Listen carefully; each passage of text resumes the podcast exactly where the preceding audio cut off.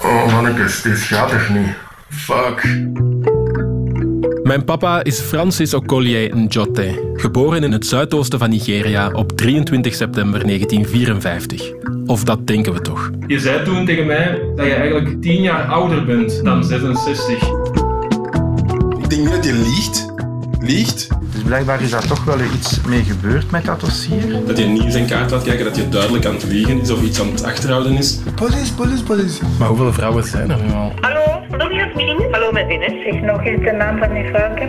Ik heb eh, een paar films hè, van Auschwitz gezien. Het is niet different. Hè. Daar was je wel redelijk door getraumatiseerd. Letterlijk het omgekeerde van hoe dat wij die kennen. Dit is Ouder. Een podcast van mij, Raf Njotea en mijn goede vriend Lander Kennis voor Radio 1. Alleen moet het nou zo eindigen voor hem. Hè? Want wat als je vader niet is wie je altijd dacht dat hij was? Ik ben allemaal mee bezig geweest, Jan.